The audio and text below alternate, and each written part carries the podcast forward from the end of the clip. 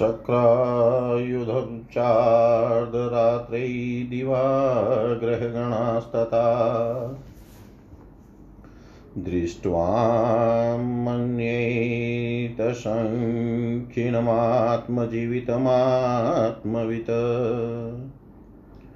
नाशिका वक्रतामेति कर्णयो नमनोन्नति नेत्रं च मामस्रवती यस्य तस्यायुरुद्गतम्।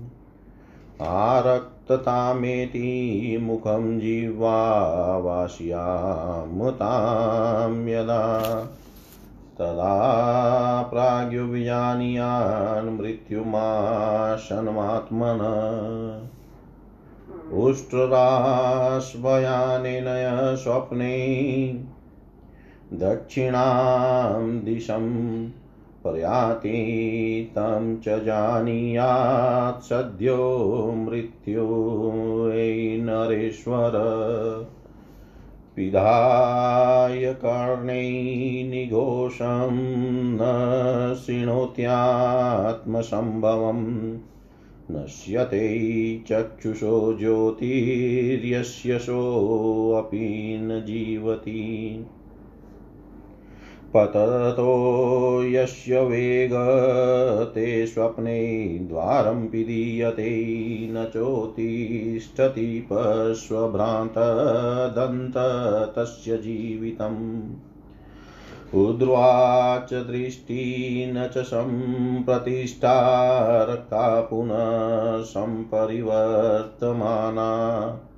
मुखस्य चोष्मा शिशिराच नाभिशंसति पुषां परं शरीरम् स्वप्ने अग्निप्रविश्येद्यस्तु न च निष्क्रमते पुनः जलप्रवेशात् पिवातदन्त तस्य जीवितम्।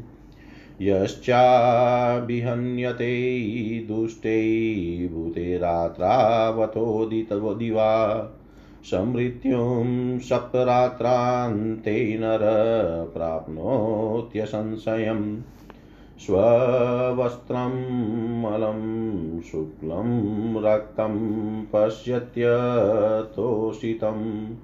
य पुमानमृत्युमास्त्रं तस्यापि विनिर्दिशेत्। स्वभाववैपरीत्यं तु प्रकृतेश्च विपर्यय।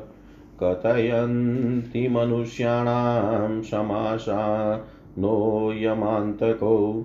येषां विनितसततं ये पूज्यतमामता। तानेव चावजानाति तानेव च विनिन्दति। देवानार्चर्यते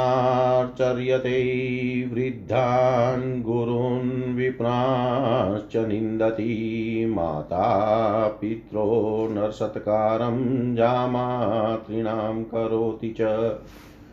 योगिनां ज्ञानविदुषां मन्येषां च महात्मनां प्राप्ते तु काले।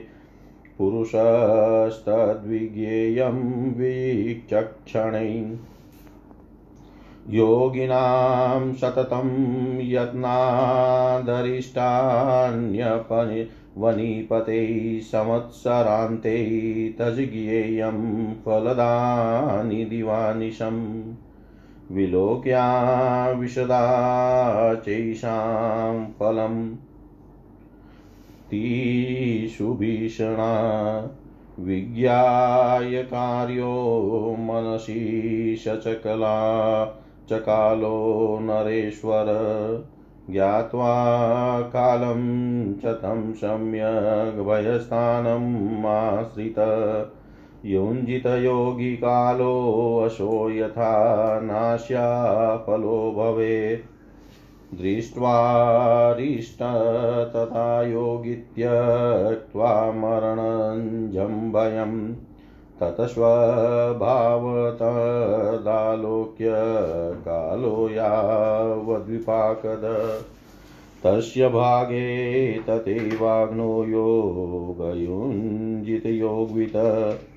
पूर्वाणे चापराह्णे च मध्याग्ने चापितादिने यत्र वारजनीभागे तदरिष्टां निरीक्षितम्। तत्रैव तावद्युञ्जितस्यावत्प्राप्तं हितदिनम्। ततस्त्यक्तां भयं सर्वजित्वा तं कालमात्मवान्। तत्रैवावस्थे स्थित्वा यत्रावास्तेर्यमात्मन। युञ्जितयोगं निजित्य त्रिणगुणान् परमात्मनि। तन्मयश्चात्मना भूत्वा चित्ततिमपि सन्त्यजे। यदि आधी रात के समय में इंद्रधनुष और दिन में ग्रहण दिखाई दे तो आत्मवित पुरुष उस परमायु का क्षय हुआ जाने जिसकी नासिका टेढ़ी हो जाए, दोनों ऊँचे नीचे हो, वामन ने, वाम नेत्र से अश्रु गिरते रहे, उसकी परमायु पूरी हुई जाने। मुख लोहित वर्ण और रसना श्याम वर्ण होने से ही बुद्धिमान पुरुष अपना मृत्यु काल निकट जाने। जो पुरुष स्वप्न में ऊँट और गधे के यान में चढ़कर दक्षिण दिशा में जाए, शीघ्र ही उसकी मृत्यु होती है, इसमें संदेह नहीं। दोनों कर्ण ढकने से स्वय शब्द जिसको सुनाई न आवे और जिसके नेत्रों की ज्योति विलुप्त हो जाए, वह पुरुष शीघ्र ही जीवन त्याग करता है, जो पुरुष स्वप्न में गर्त में गिरकर बाहर निकलने के लिए द्वार न पावे। सुतराम उठने में असमर्थ हो, उसका परम आयु निशेष हुआ समझे। जिस पुरुष की दृष्टि उद्र भाग में स्थित नहीं होती, लोहित वर्ण होकर बारंबार घूर्णित और चंचल हो जाए और जिसका मुख उष्मा से परिपूर्ण और नाभि विस्तृत हो जाए, उसको वह देह त्याग कर, दूसरा देह ग्रहण करना पड़ता है। जो पुरुष स्वप्न में अग्नि व जल के भीतर प्रवेश करके फिर बाहर न निकल सके, उसका जीवन जीवन निशेष हुआ जाने। जो पुरुष दिन में या रात्रि काल में दुष्ट भूत गणों ने ताड़ना को प्राप्त हो, सात रात्रि में उसको मृत्यु मुख में गिरना होता है। जो पुरुष अपने शुक्र वर्ण प्रहरे वस्त्र को लोहित वर्ण या कृष्ण वर्ण देखता है, उसका मृत्यु काल निकट ही जानना चाहिए। स्वभाव की विपरीतता और प्रकृति का विपर्य होने से यम और अंतक उस मनुष्य के निकट होते हैं। बुद्धिमान पुरुष निश्चय जाने कि काल प्राप्त होने पर ही मनुष्य पूजनीय पुरुषों का और जिनके निकट सदा विनित भाव से रहना उचित है, उसका, उनका अपमान और निंदा करता है।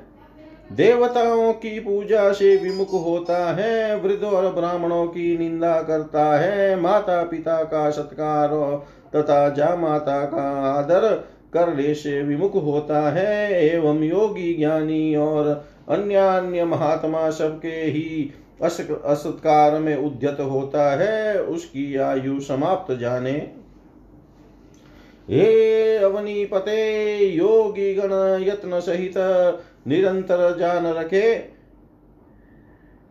कि यह सब अरिष्ट संवत्सर के अंत में दिन रात फल प्रदान करते हैं। वह इन समस्त अति भीषण फलों के प्रति भली भांति दृष्टि निरंतर जान रखे।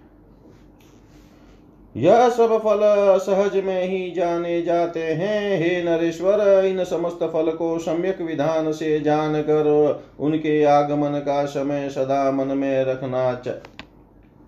रखना चाहिए। अरिष्ट के देखते ही योगी मृत्यु जनित भय छोड़ो। उस अरिष्ट के स्वभाव की पर्यलोचना करके जिस समय वह समागत हो, योगवित पुरुष दिन के उसी भाग में, योग में निविष्ट हो, उसी दिन पूर्वान में, मध्यान्ह में, व अपराह्न में, अथवा रात्रि काल में या जिस समय अरिष्ट दिखाई दिया है, उसी काल में योग निविष्ट होना चाहिए। जब तक वह दिन न आवे, जब तक इसी प्रकार से योग क्रिया का आचरण करे। वह आत्मवान होकर सब भय विसर्जन और जिस समय को पराजय करके उसी ग्रह में अथवा अन्य जिस स्थान में मन की स्थिरता हो, ऐसे स्थान में वास कर तीनों गुणों को जीत, योग युक्त और परमात्मा में एकांतिक चित्त से अति विशिष्ट हो और आत्मा को तन में करके अंत में चित्त वृत्ति को भी सर्वथा विसर्जन। करना चाहिए।